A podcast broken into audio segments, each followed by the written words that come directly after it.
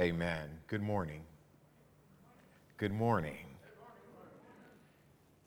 Good morning, people of God.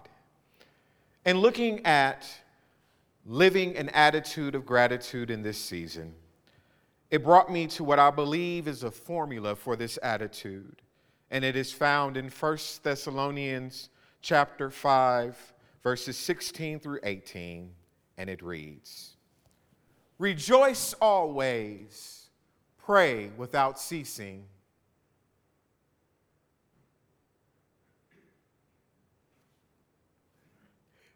And give thanks in all situations. That last one might be a bit of a paraphrase. Amen. Most gracious God, Lord, we thank you. We honor you. We bless your name. God, speak to our hearts today in Jesus' name. And all of God's people said, Amen. What we see here is a description of what God desires for our lives. God desires that we rejoice always. And as Philippians 4 will go on to say, and again I say, rejoice. Rejoice in what? Rejoice in the joy of the gospel. Rejoice in the glory of the Lord. Rejoice in the salvation found in Christ. Rejoice. And again I say, rejoice. Be joyous and delight in the Lord your God, for your God is worthy of all the praise. Amen. Rejoice, I say, and again I say, rejoice. There is a song that says, Jesus, you are the center of my joy. All that's good and perfect comes from you. You're the heart of my contentment, hope for all I do. Jesus, you are the center of my joy. And it is in this time that we commit ourselves to rejoice always and continuously without ceasing that we find ourselves in a true state of joy. You know, when people murmur and complain all the time, they tend to be less than happy all the time. When people are consistently uh, uh, envious and always seek to covet what other people have, they typically don't envelop joy on a daily basis. You see, it's not God's design for us that we would live miserable lives, but it is His will through Christ Jesus that we live in a consistent state of joy. Amen. The second part of this formula is to pray without ceasing. Now, in this, I am not saying that you physically have to pray seven days a week, uh, uh, 24 hours a day, 365 days a year, because that would probably most likely be impossible. But what I am saying is that we need to live in a consistent state of prayer. It, means that we live in a state or a condition where prayer affects the way we work, the way we live, and the way we exist. It means that we live a life that is acceptable to God, depending solely on God.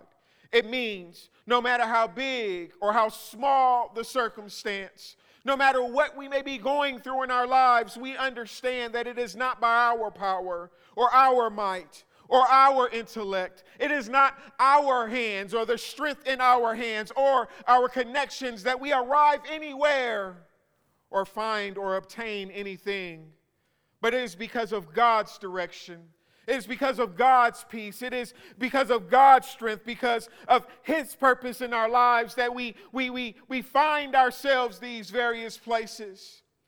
We pray because we need to stay connected to the source.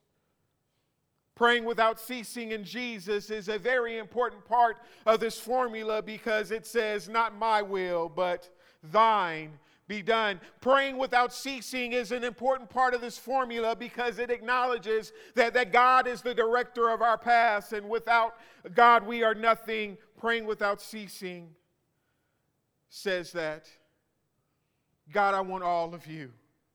Wherever you go, uh, send me, I will go. Whatever you ask, I will do. Lord, I trust only in you. Amen. And lastly, we have in this formula to give thanks in all circumstances. Many years ago, I was taught to pray, and was told never to, to say a prayer without thanking God for all that He has done, all that He is doing, and all that we are yet to see.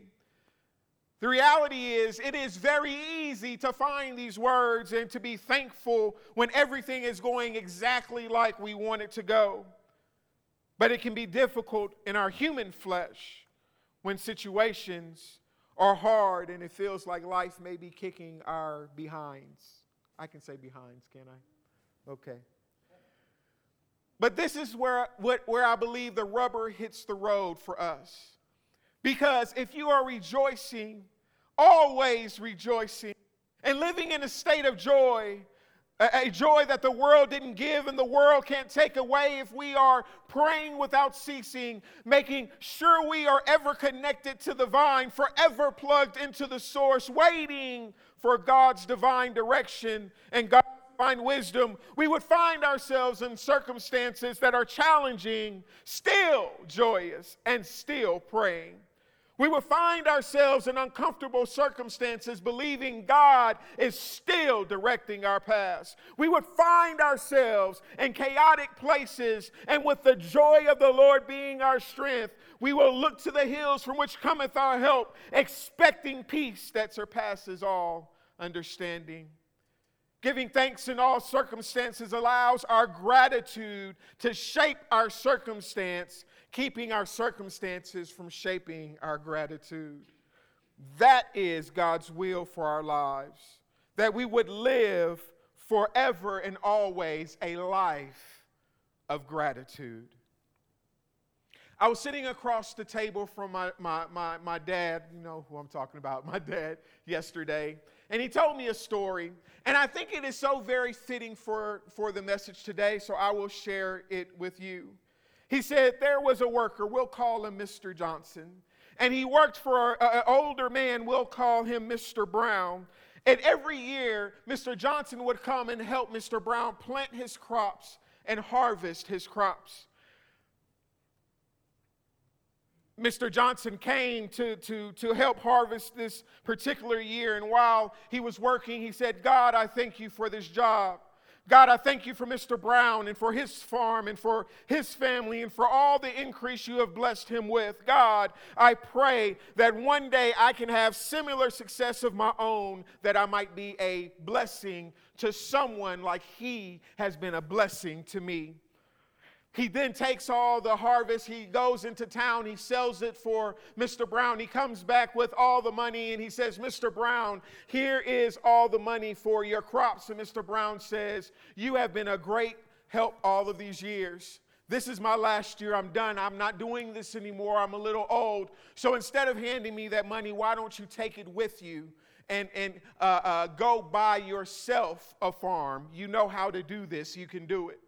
And so Mr. Johnson puts the money in his pocket and he begins to walk off. And on the way home, he buys a farm.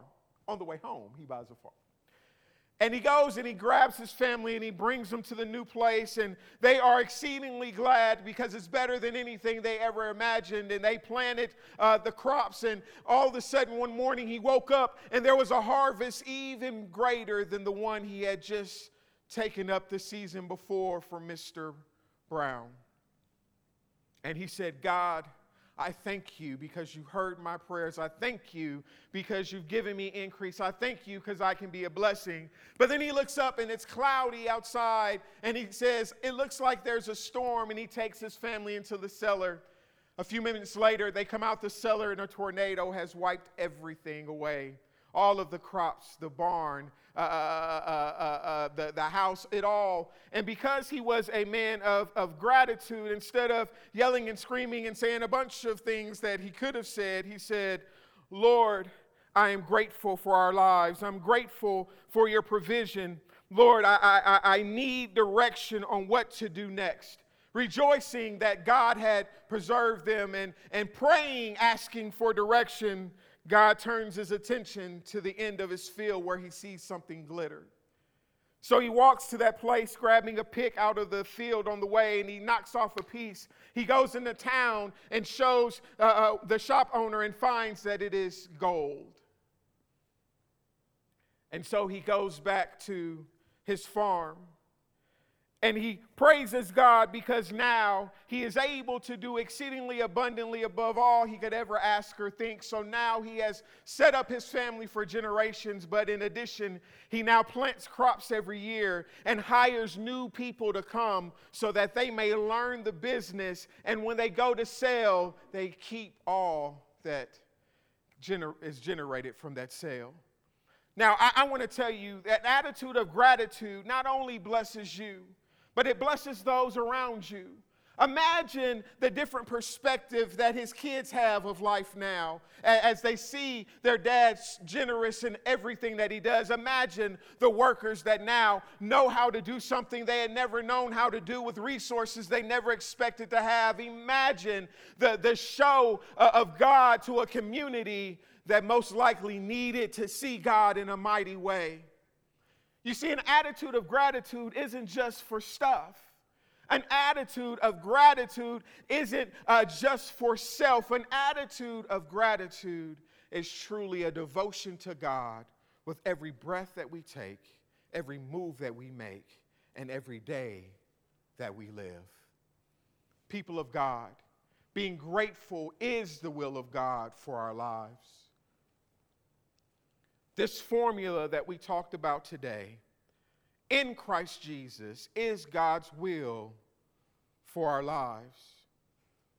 So I invite you today to, with purpose, every moment and every second of every day, live a life devoted to God with an attitude of gratitude in your heart. Live that way always. In the name of the Father, the Son, and the Holy Spirit. Amen.